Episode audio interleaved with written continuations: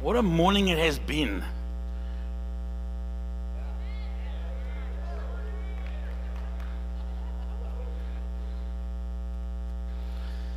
When there's something wrong in the life of the church, you are vocal. You complain. So when it's amazing,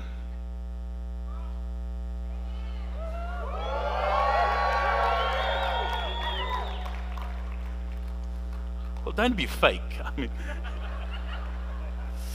um, we are we are two Sundays out from wrapping up our our series that we've done on Ephesians, and I was kind of thinking as the what, what would be the phrase to describe what Ephesians is about?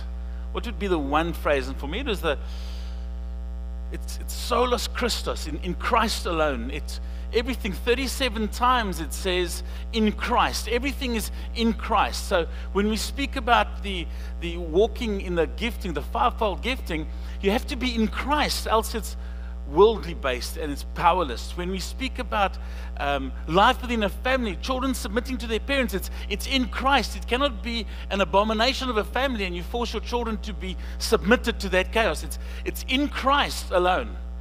Marriage in Christ alone. It's everything has to be in Christ. If it's outside of Christ, it's a mess. If it's inside of Christ, it's not a mess, but it's not easier. In Christ does not mean an easy life. On the contrary, it should be I'm willing to lay down my stuff and pick his up. His burden is light, but the cross is real. Somebody came to me this morning and said a declaration needs to be made that it's only Jesus Christ who is king over this church. Only Jesus Christ is king over the city. Only Jesus Christ is king over Missouri. Only Jesus Christ is king over the USA. So, if that does not become a reality to you, you are going to become politically driven. Remember, vote with your brain, not with your heart. The heart is corrupt. Okay. My title this morning, The Battle is Real, but so is my God. Let's pray.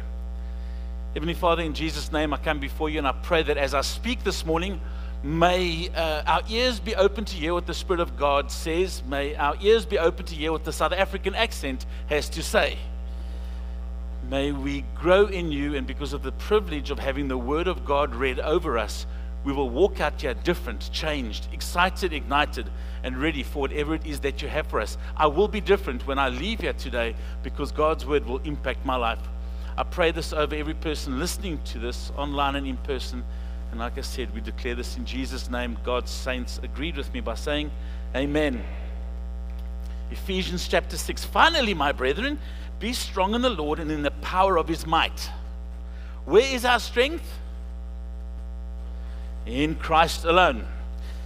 Put on the whole armor of God that you may be able. Now, you might think this is deja vu because Christy did such an amazing job last week. She covered the first half, and I'm covering the second half of the armor, but we're going back. Put on the whole armor of God that you may be able to stand against the wiles of the devil. Some translations speak about the schemes of the devil. As much as Jeremiah tells us, the Lord your God, you know, it speaks about God. I know the plans I have for you, plans to prosper you, not to harm you. All these beautiful plans. This scripture tells us that the devil has schemes and plans for us as well. Therefore, we wear armor. For we do not wrestle against flesh and blood, but against principalities, against powers, against the rulers of the darkness of this age, against spiritual hosts of wickedness in the heavenly places.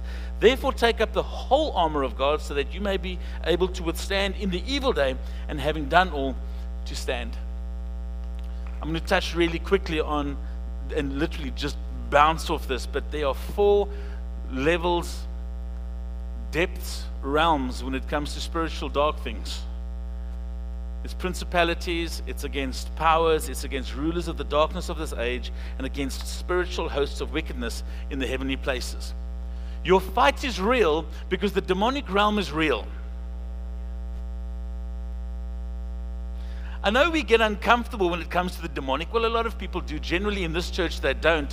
We're like, oh, let's get rid of them. But the demonic realm is real, and demons in the church, it's real. And you don't go, well, that church has demons in them, and, and so I've got a problem with them. We go, no, demons are manifesting in that church because Jesus is there. That's what's supposed to happen.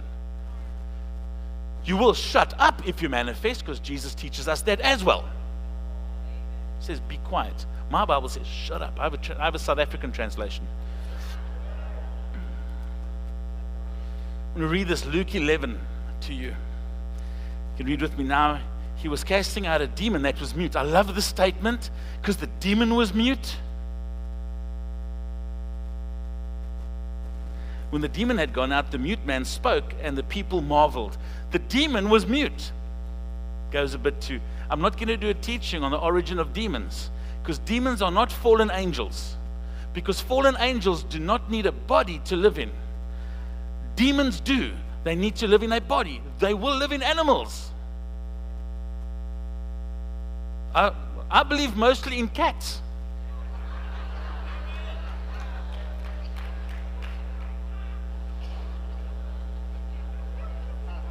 No, no, no. Is Lydia a cat person that she's leaving? So, uh,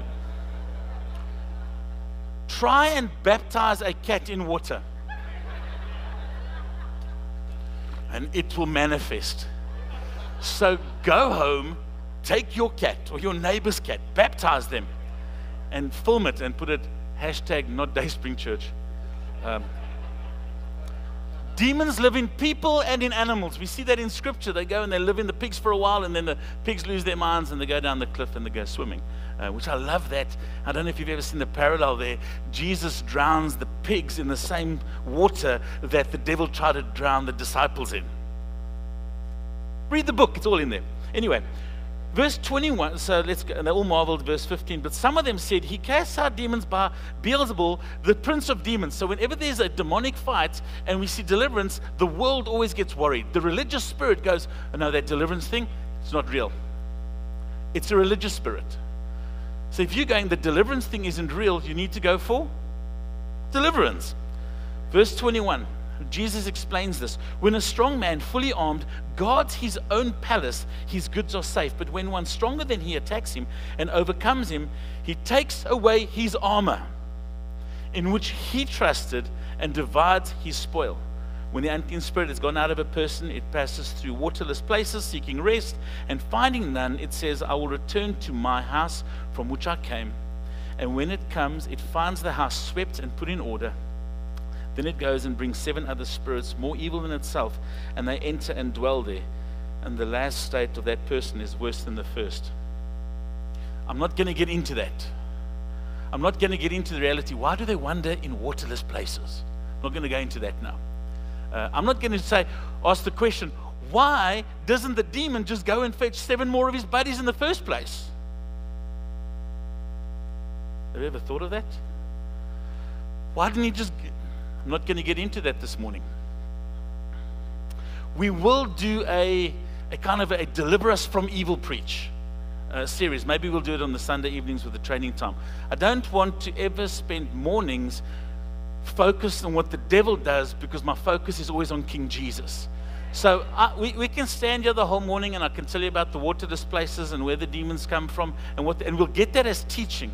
This morning, because we've got such a general congregation, I don't know how long you've been saved. I don't want I don't know what your understanding is. I want to take everything this morning, all the time I have, the energy that I have available, and I want to have that all focused on Jesus and who he is and how we get to live in him. I'm not giving the enemy airtime, but I will say this to you the fight is real. And as much as it isn't against flesh and blood, you're still fighting your addictions. You're still fighting your broken relationships. You're dealing with your family chaos. Sickness is destroying your family. There are diseases that are ripping you apart, and it's within the physical realm. When we say that the battle is not flesh and blood, it's not saying that our battle is not found in flesh and blood. It's that we don't address the flesh and blood. We address it on a spiritual level first. I don't address it in the physical, then take it to the spiritual realm when that doesn't work.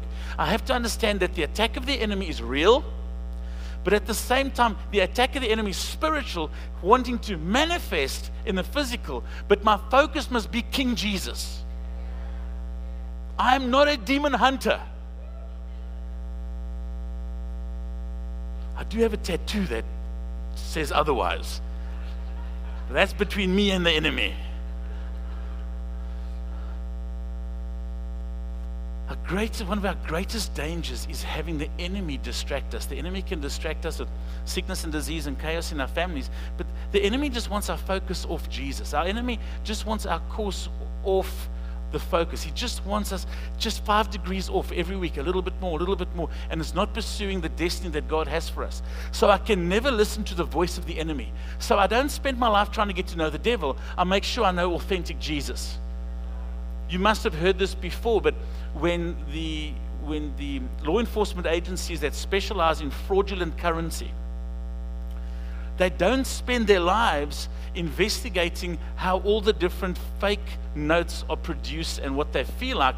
They spend their lives getting to know the authentic $100 bill, the most um, replicated fake, you know, fake note produced. They they know the authentic note so well that if it's not the authentic note, as soon as they touch it, they know that it's not the authentic note. Our focus is Jesus. So when Paul lists these things of this is what our fight is against, he's saying, guys, that's what our fight is against. But the focus is Jesus. Now we have a deliverance ministry team that focuses, their ministry is getting it out of you. Well, Christians can't have demons. Well, if the house cannot be empty because else the demon comes back with seven of its friends, what must the house be full of? The Holy Spirit. Only Christians have the Holy Spirit filling them. I'll leave that with you. Their focus is not the demonic, their focus is seeing you walk in freedom. Our battle is not flesh and blood. A whole lot of powers, principalities, forces of darkness, and powers in the air is not my focus, friends. Sickness in your family is not the focus. Jesus Christ, Him crucified, over that is the focus. But then He says this in Ephesians 6, verse 14. He's listed all these things. Therefore, whenever we see therefore in Scripture, we're saying, because of the statement made, I will now give a counter argument or a reason for it. Our battle is not flesh and blood. These four levels of the demonic realm therefore. So he says, This is the challenge, this is the solution. So before you become a, an Uber for demons, therefore, stand, having, your, having girded your waist with truth, having put on the breastplate of righteousness, having shod your feet with the preparation of the gospel of peace. An incredible teaching from last week. Go and listen to the teaching that Christy Harris did last week. It's, it, it's excellent. Then he says, above all, taking the shield of faith with which you will be able to quench all the fiery darts of the wicked one. Take the helmet of salvation, the sword of the Spirit, which is the word of God, praying always. How often? Anyway, always, with all prayer and supplication in the Spirit. People always think there's seven parts to the armor of God, but we leave this one out. Praying in the Spirit is part of the armor of God that we often neglect because it makes us feel uncomfortable. I can walk around in the church with my Bible. I can have faith. I can have truth. I can have righteousness. Let's, let's pray in tongues. Oh no, I have friends. Praying always with all prayer and supplication in the Spirit, being watchful to this end with all perseverance and supplication for all the saints and for me, that utterance may be given to me, and that I may open my mouth boldly to make known the mystery of the gospel, for which I am an ambassador in chains, that, I, that in it I may speak boldly as I ought to speak. I just want to say one thing. Part of the armor of God is you praying for the other saints and the leaders in the church that you attend.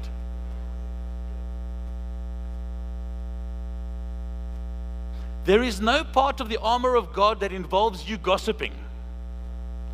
If you're going to speak about someone, speak to Jesus about them. I'm not preaching on that.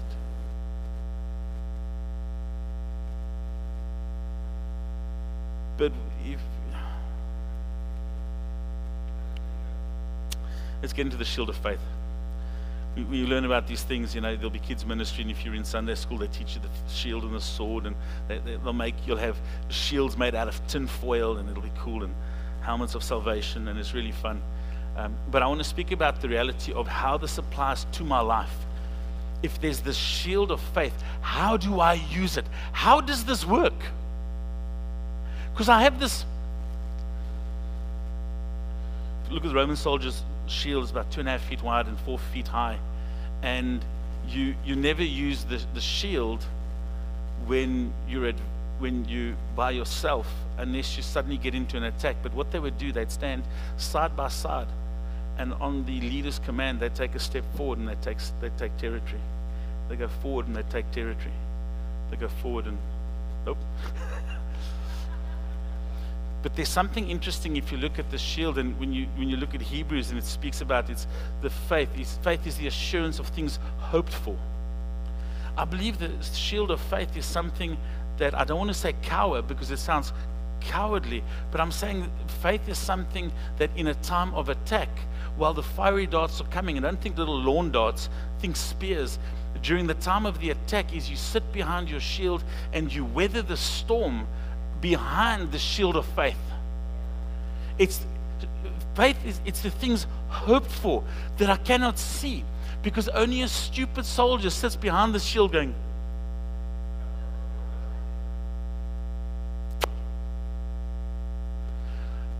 faith. It's the things hoped for, not seen, because I'm going to sit behind the shield of faith while the darts come flying, and I'm not going to look at what God's busy doing to help me fight this battle. I'm not going to peek to see what the enemy's up to. I'm going to sit behind the shield with my friends and go, in faith, Christ Jesus, the hope of my salvation. I'm going to trust that my faith is in, in Christ. You cannot have faith outside of Christ. It's not wishful thinking. It's not, I hope it goes well. You're in trouble. But behind the shield of faith, and the enemy comes, and the enemy comes, and the enemy comes.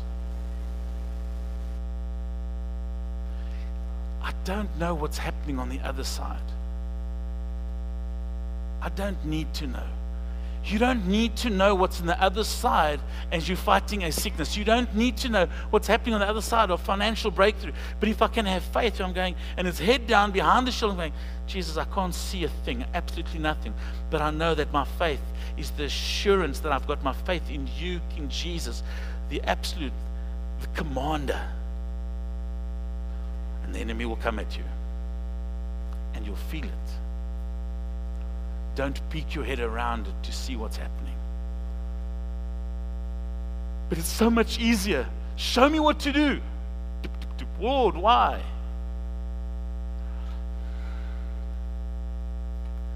I like this faith. Forsaking all, I trust Him. Forsaking all, I trust Him. Can we make it more obvious? There we go. Position behind this shield. When we, when we speak about this helmet of salvation, in, it's 1 Thessalonians 5 8 it is 1 Thessalonians 5 8. It speaks about the helmet of the hope of our salvation. The helmet of salvation is the hope that we find in our salvation. We need to have a mindset change. The word says, be transformed by the renewing of your mind. The helmet of salvation needs to represent something that our thinking has to be different. The hope that I carry in my salvation has to ripple all the way through into my life.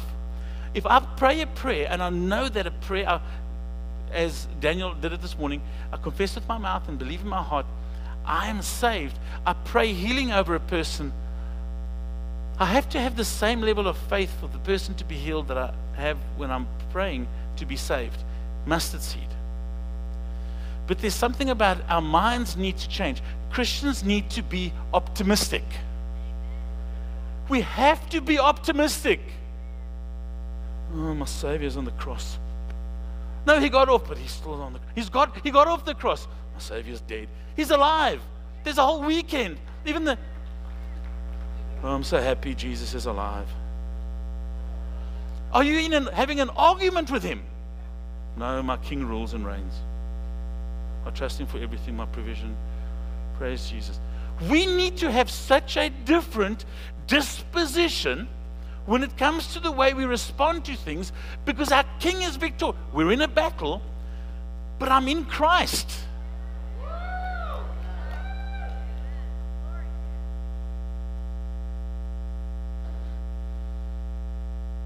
At least look happy. The word gospel is, means good news. I'm an ambassador of the best hair growth products in the world. I have a product that'll make the hair on your head be thick, wavy, and luscious. Would you buy that product from me? No. No. So, how do we present the good news when it looks like we've been vaccinated with lemon juice?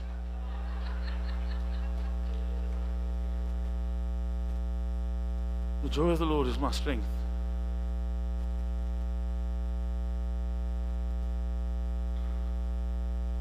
I'm so happy.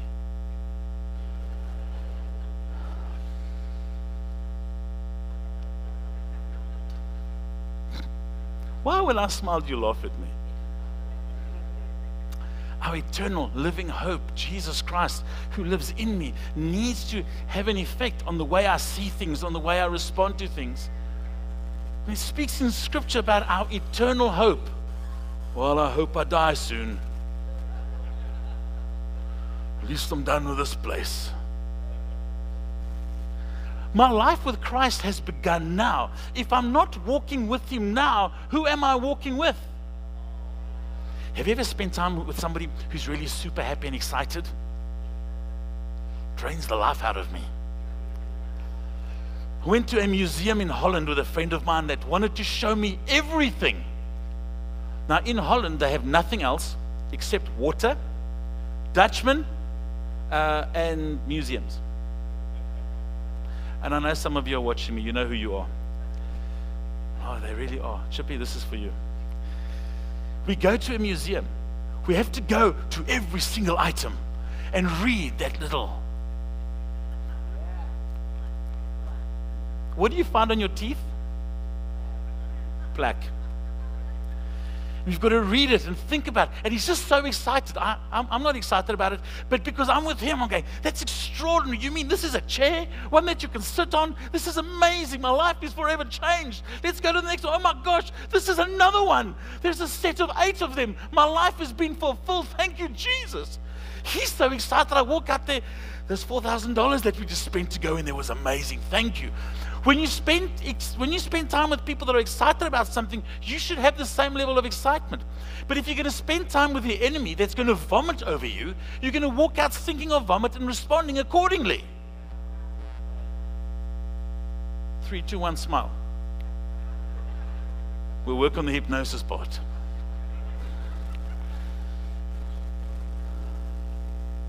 The helmet is for transforming us we should be transformed.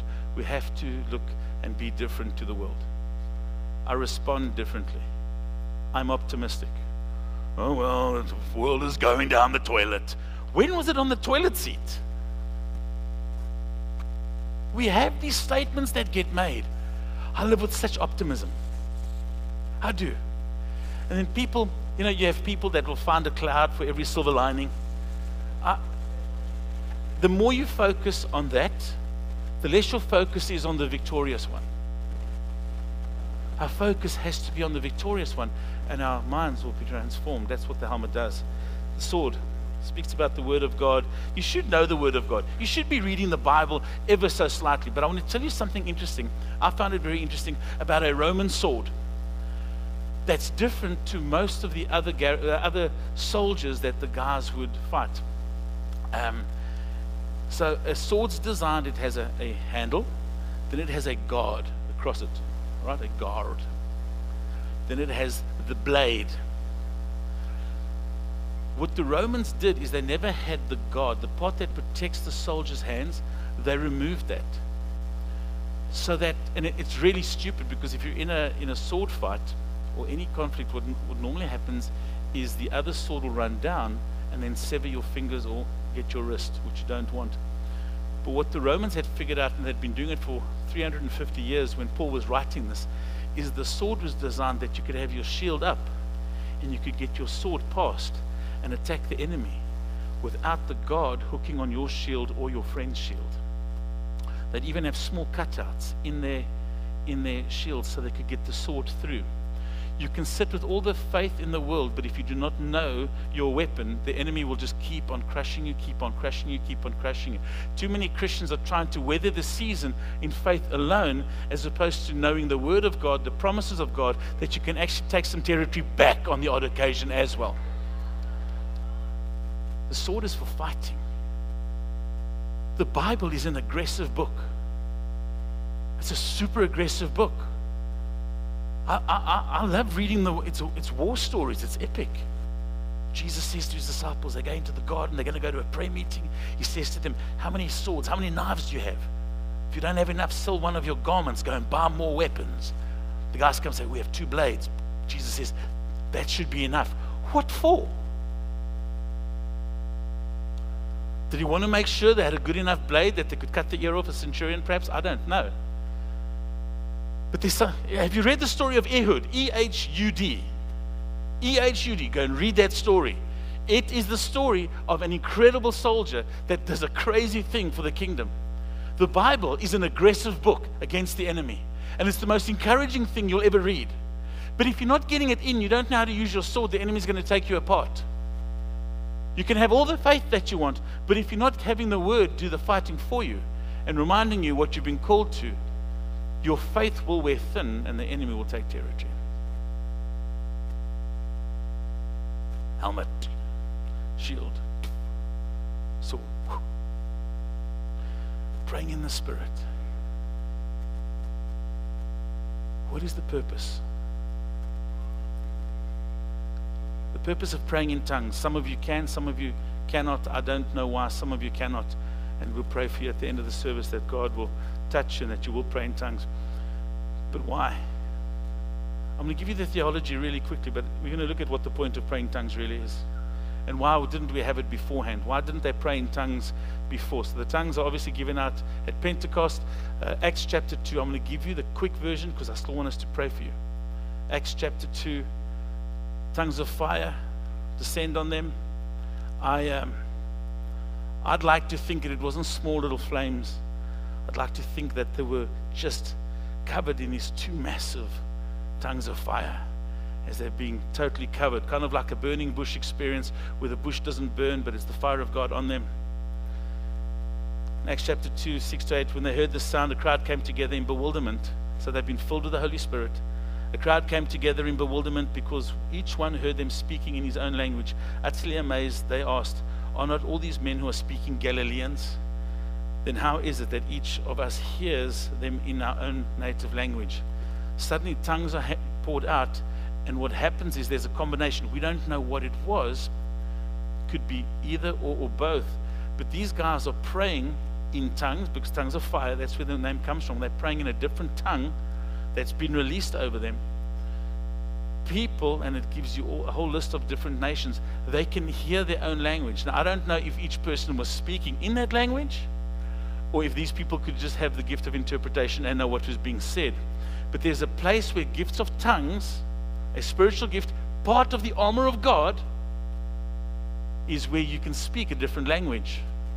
A friend of mine, a he was a very Afrikaans farmer. Now in South Africa, Afrikaans is a, it's a, derived from Dutch they, only speak that language. That's what they know, and they're very loyal to their language. And this guy, who's a rugby player, he's about 19 years old, and he went to Israel on a rugby tour. No religion, no faith, nothing in Jesus. He goes, goes on this rugby tour. And they, he's sitting, and there's a whole group of Japanese tourists. But they're a church group, and they're visiting all the sites where Jesus had visited and they're speaking, and the Japanese guide tells them and shares the gospel with them because of the, I don't remember where they were.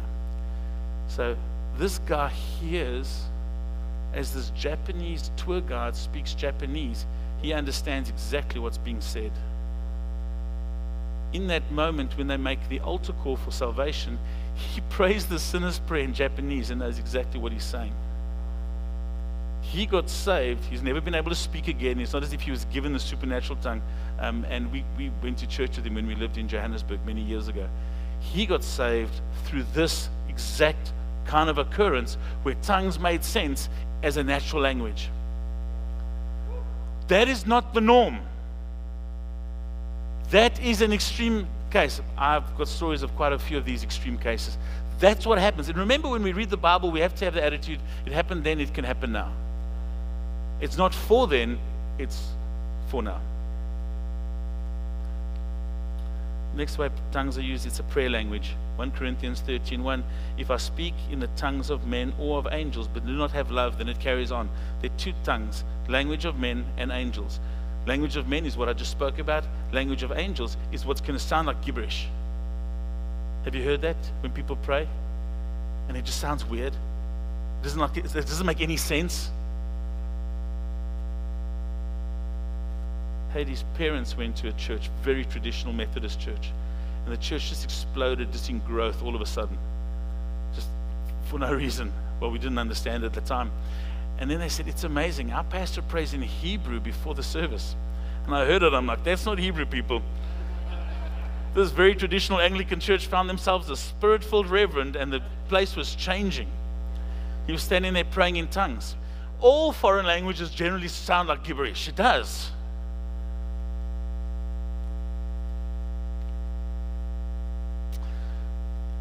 Why? Have you heard it?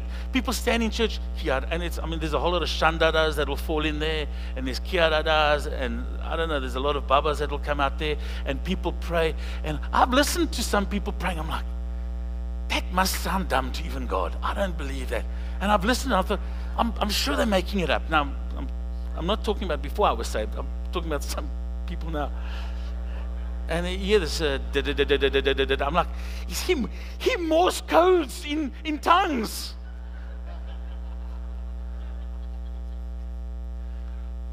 Because it sounds weird to the human ear. And I know all of you who pray in tongues, you have that thought, but is it entirely God or is a bit of it me? Obviously, it's a bit of you. The Holy Spirit gives utterance, but it's us who release it. Of course, you're partnering with the Holy Spirit. And it's not God speaking to you, it's not the Father speaking to you. It's the Holy Spirit in me leading me to pray a godly prayer when stupid Derek is getting in the way. You want to pray a righteous prayer where you, all your political affiliations no longer matter? You want to pray righteous prayer where all your foul language no longer gets in the way? You want to pray a righteous prayer where the issue with you and your wife are kind of imp- not there? Uh, then you pray in tongues because it, it's no longer going through the filter of your issues. That's what it does. That's why you pray. If then the very conservative will say, well, actually, praying in tongues was only for those days, and it was just really the translation of a language um, so that people could understand. Scripture tells me that if I pray in tongues, it builds me up and edifies me. I can speak Afrikaans when I pray in Afrikaans, I don't feel built up or edified at all. It's not a foreign language. We get built up and edified when we pray in tongues. Why? It's because it's the purest form of having the Holy Spirit engage with me and being used in the easiest way. Life and death is the power of the tongue it would make sense that that is part of the radical gifting that God gives us. Life and death is in the power of me praying in tongues. Because it's no longer my words, but His. The creator of the universe, the one who spoke the universe into being, suddenly speaking through me. The creator of all, who's got a perfect plan and design, suddenly I'm praying prayers that are on His heart. There's also praying in tongues where people will come and share a tongue and they'll speak over the mic and they'll share it and then we keep quiet.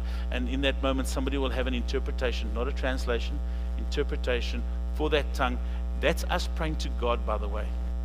It's the Holy Spirit speaking and He's saying, You guys need to rally and pray along these lines. But my focus this morning, and I just want to end off with this why would God want us to pray in tongues? Why would this be one of the radical things that he gives his church? Why would he do this? Oh, he's going to build us up. I'm sure the Holy Spirit can build me up without me praying in tongues. There could have been a different system. Why, why do we get this exclusive language? I'm going to read this to you. Genesis 11. Now the whole earth had one language and the same words. And as people migrated from east, they found a plain in the land of Shinar and settled there. And they said to one another, Come, let us make bricks, burn them thoroughly, living stones. And they had brick for stone and bitumen for mortar. And they said, Come, let us build ourselves a city and a tower with its top in the heavens, and let us make a name for ourselves, lest we be dispersed over the face of the whole earth. The Lord came down to see the city and the tower which the children of man had built. And the Lord said, Behold, they are one people. They all have one language. And this is only the beginning of what they will do. And nothing that they propose to do will now be impossible for them. One language. It is the greatest unifying tool in the church to be able to have one language and pursue one purpose. God then comes and he changes speech. This is post Noah as they're building the Tower of Babel. There's something about a church that prays in tongues that will see the greatest level of unity, and then nothing that is nothing we propose to do in Christ will fall flat. If you do not pray in tongues, it's not a curse, it's not your sin. I have no idea. It's not that. I know that. I don't know why. And I've watched guys say, well, open your mouth. Ah, bah, bah, I, don't, I don't see that in Scripture. If you do that and you start praying in tongues, I've known people that they get given one word. Heidi, you were given one word. She was given a phrase, so she'd say that phrase. Then it grew. I don't know how it works, but I do know that it works. I don't know how vitamin B12 works, but I know that if I take it at night at about 9 o'clock, I'm not sleeping until much later the next morning. It's the greatest unifying tool is us having one language. It's the purpose of tongues being released over the church, the New Testament church, is that we can have one language, petitioning God, one spirit, with one voice, so we can see His mandate fulfilled in our lives, in our church, in our city, under one banner, King Jesus. Would you stand with me, please?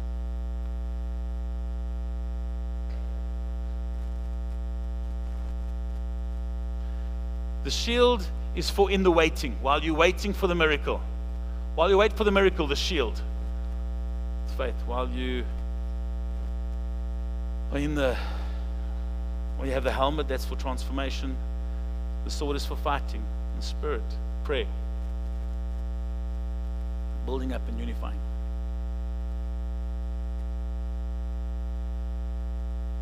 Now you've invited people to come visit church on a Sunday like this, and I know with a, a baptism, we may have visitors here, and you are thinking, please, Lord, do not have Derek have everyone pray in tongues.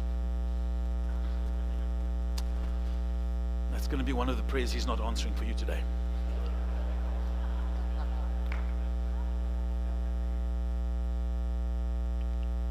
I believe this is something that we have to take slightly more seriously as a church. Feel that um, I don't want to embarrass anyone, please. It's never my goal or ambition to embarrass or highlight or put the focus on the person, even in a positive way. I want to stay away from people in that sense. But this morning, I'm going to ask this is, this is an idea and a strategy that I have. I'm going to ask that you don't start yet. I'm going to ask that if you pray in tongues, you're going to pray quietly, but audibly, not just to yourself.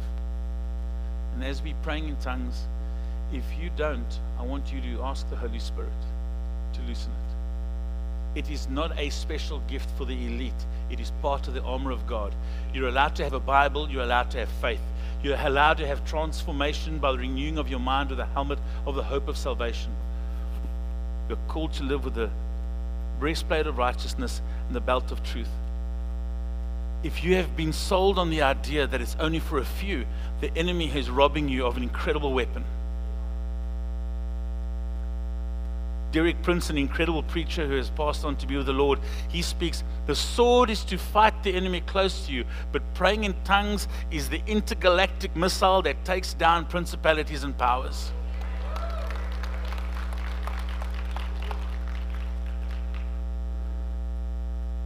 want to ask you this morning do you want it? And ask you to close your eyes. I'm going to make this as easy for us as possible.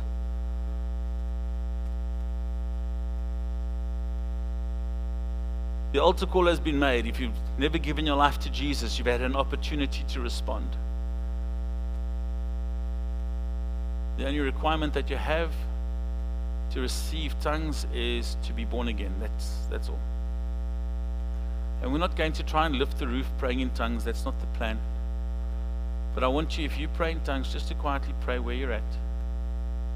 And if you don't pray in tongues, you've never prayed in tongues, you might think it's weird, it's awkward, it's something you don't like. That's fine. Ask God to give it to you and to activate it.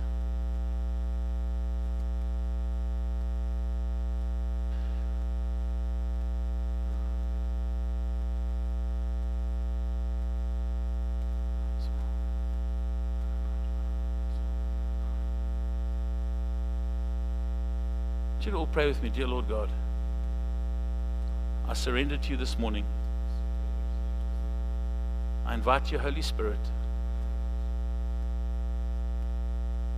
to ignite my mouth to pray in the heavenly language.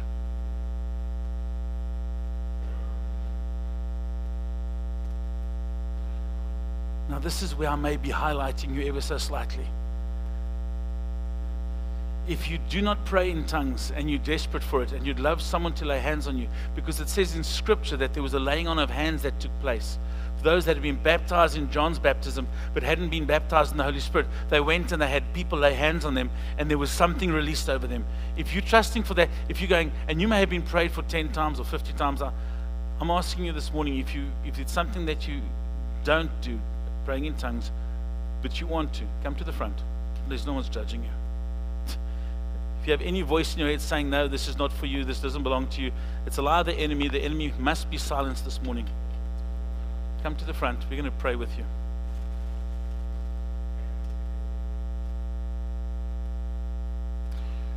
You're the brave one. They are. They don't clap for any reason. You're brave. The rest will now join you. You broke the ice. Well done. Well done. Well done. Let's come. Yeah. Okay, don't clap for everyone. Rather, instead of they going, oh, well done, well, oh, that's so good. No, no. Everyone's going, oh, well done, well done. But you yourself need to come to the front here and be prayed for. We do these things. Oh, they need that. That person needs to pray in tongues. They need themselves some Jesus. This is not about being unsaved. This is about being robbed by the enemy's lies where we don't get to operate in the fullness of what he's given us. All right.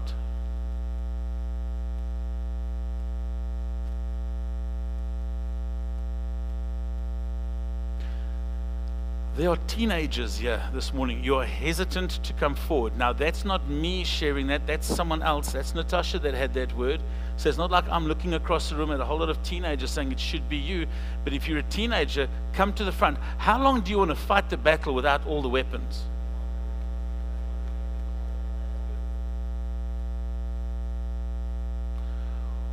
What will they think?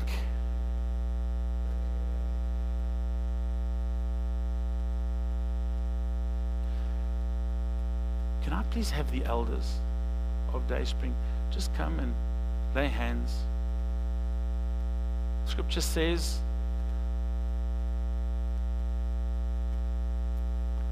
very clearly that the laying on of hands that sees a release of the Holy Spirit.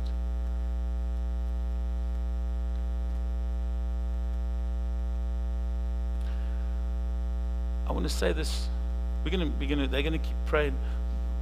Something's going to happen. But I want to encourage you. We, too often we convince ourselves we're not adequate enough or this isn't for us. That becomes a lie.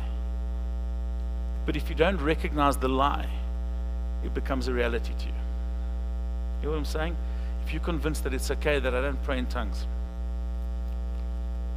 So, can I ask everyone to close their eyes with me and I'm going to pray over us. Heavenly Father, in Jesus' name, I thank you, Lord God, for every person in this room this morning, every person that is joining us online. That not only are you igniting us with a fresh tongue, not only are you reminding us of the, the value of praying in tongues, but Lord God, that we will develop a culture where we pray in tongues to see the enemy pushed back. We will pray in tongues to see ourselves built up and edified and strengthened. We will see ourselves re- released to pray and see strongholds broken where previously we've been terrified.